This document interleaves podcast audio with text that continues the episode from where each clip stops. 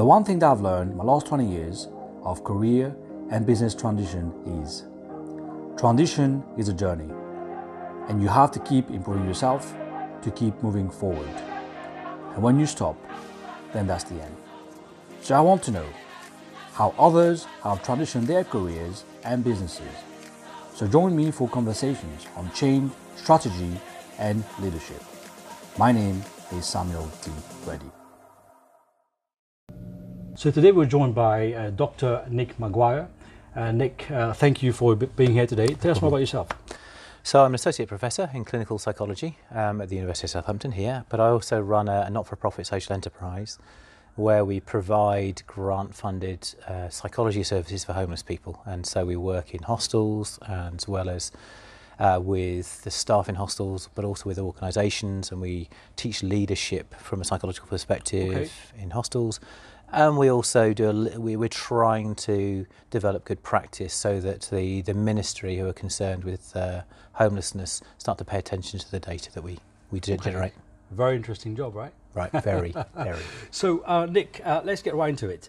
Um, you know, a lot of people, when it comes to career transition, um, they have uh, a lot of hesitant, and, and Yeah. there's a saying that goes, "Not deciding is decision." Yeah, Uh, obviously, making a decision to change your career to a different career, your job to a different job, is not an easy, easy thing to do. Right. I've done it eight times. right.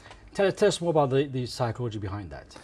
So I think um, there's a lot of fear and anxiety around trade changing career. I think for a lot of people, an existing career, as unsatisfactory as it may be, may be a source of security, particularly financial security.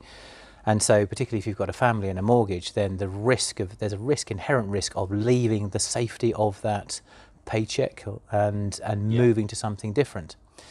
There's also other sources of uh, anxiety. So big questions like, or predictions like, I won't be able to do the other job. I, I know this job, uh, but I might not be able to do another job. I, I might fail at it. So predictions of failure and predictions of believing that you are in some way incompetent might be huge factors in choosing not to to jump ship or to uh, to make a change. Okay. So there's a number of sources of anxiety which might prevent that. So, for, from a military standpoint, we have people. You know, when you leave the military, we have either have a year to transition to a new career, or, or two years for the officers for that serve longer. Uh, the stress level obviously um, tend to to go up Yeah. um, uh, as you get closer to your transition. Yeah. Is that stress level the same uh, uh, for, for for male and female? That's a good question. Uh, I'm not sure we've ever um, measured that. I would suggest that in an evolutionary terms, uncertainty, so you have the certainty of an existing job, moving to an uncertain position of I don't know what's going to happen is inherently anxiety provoking, and so it should be in our evolutionary past. If you're not sure whether there's a saber-tooth tiger about who's out there and who's, who's trying to predate on you, then that should drive anxiety, so that you should work, um, you should do something about it. But that translates into kind of a modern day society, or rather, it doesn't translate into a modern day society. We haven't got any more saber-tooth tigers to look out for, but that uncertainty is there. So, in answer to the question, I don't know. So will the stress level, uh, obviously, as you approach the this transition phase of your life, goes up and will slowly die down? Right. So, so what happens to anxiety? You can't tolerate anxiety forever. S- What usually happens is that as we get some form of certainty, or as we find out that our predictions around failing and not being any good at anything, as uh, when we find out actually that's not true, we tend to catastrophize. And when we find out that those cata- catastrophic thoughts we've had aren't true, and actually we can succeed and we are valued and valuable, that's when the, the anxieties all start to. So it is a down. mindset. Absolutely. So having the right mindset is, is key to your. It's for your career absolutely true. transition. And, and noticing something called the imposter syndrome. Okay. So uh, I would challenge anybody to say they've never thought, oh my God, I'm rubbish at this. They're going to find out. Most of us will have those thoughts at some time. Right. Okay. If you don't talk to people about those thoughts, then sometimes they'll stay with you for your entire career and you'll remain worried about them, them, whoever the them are, finding out that somehow you're rubbish and they're going to get rid of you. Yeah. It's yeah. just a thought. So so how does emotion affect uh, decision making? So, in the immediate, there's a number of mechanisms for this, but in the immediacy, um, if you're stressed at the time, what we tend to do is make is go to kind of habitual decisions. In other words, something that we know has worked in the past. Now, back to our evolutionary past, we're on the plains of the savannah as kind of proto hominids, and we're faced with a predator. Now, what you don't want to do, we're doing is thinking, well, shall I run away or not? Mm-hmm. It's there's a predator, threat, run. So when, as we become more aroused, more anxious, we tend to make decisions very quickly, but in an, an ill-considered way. It's basically we don't use very much information to make that decision. We tend to resort to what has worked in the past, but not necessarily won't necessarily work in the current context. So, are you saying that someone needs to be in the not just the right mindset, but the right environment to make the right decision? Or you learn a skill set. Okay. Now, the skill set is, is understanding the relationship between your internal physiological, emotional state and that, emo- that decision making process.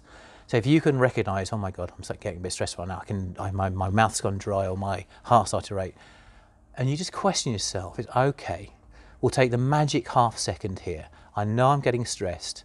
I know that that might lead me to make a habitual or decide to do something habitual, can I take a step back? Wait a second. Okay. For the for the stress to die down, the the, the, the anxiety to die down, and to get back into a mindset where I make a, I have a considered response, not a habitual one. So are these skills that we need to learn? We can express it as a skill, and it is learnable. Yes. Right. Okay. So, uh, a from a from your point of view, there there will also be perhaps some neurodiversity and personality. Right. Different, you know, we all have different personalities. Absolutely. So what, what are these personalities? So we can think of this on a number of different ways. So um, neurodiversity can be uh, measured on a number of different dimensions. One of the classic ones is people who tend to be systematizers and see people tend to be empathizers.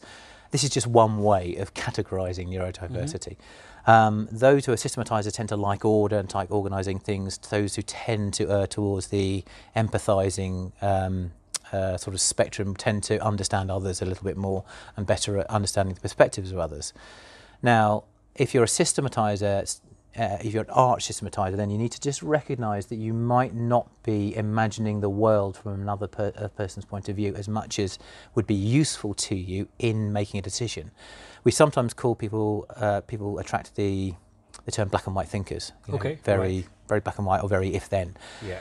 And sometimes you know, if you are, if you do tend to be quite black and white in thinking, and you know that you are, you need to know that you need to develop a skill of trying to imagine the world from somebody else's perspective so, to make a better decision. So what you're saying is, um, I always keep saying that, that if you want to be something, uh, it's good to have a role model.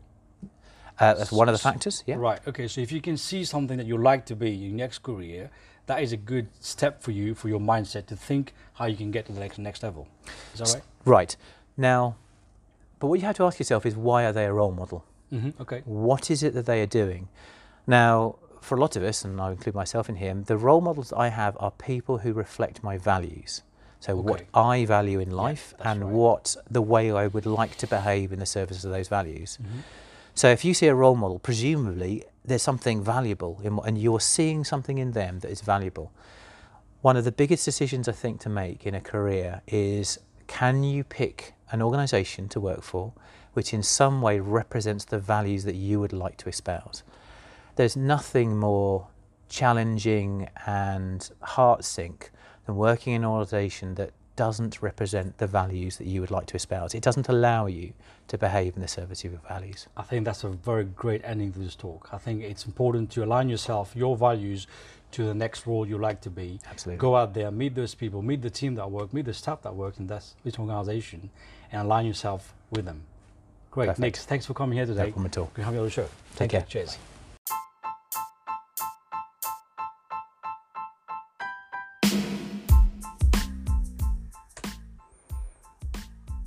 Hi everyone, this is Samuel here. I hope you really enjoy these recordings. Uh, there are plenty of other more recordings coming up in the next few weeks, and I truly hope that you will be able to uh, benefit from them. Uh, you can also connect with me on LinkedIn, Facebook, Twitter, Instagram. And also, uh, if you would like me to talk and interview other people, or if you would like to join me on any of my recordings at the studio at Southampton Business School, please do get in touch at info at tryxforces.com. Take care for now.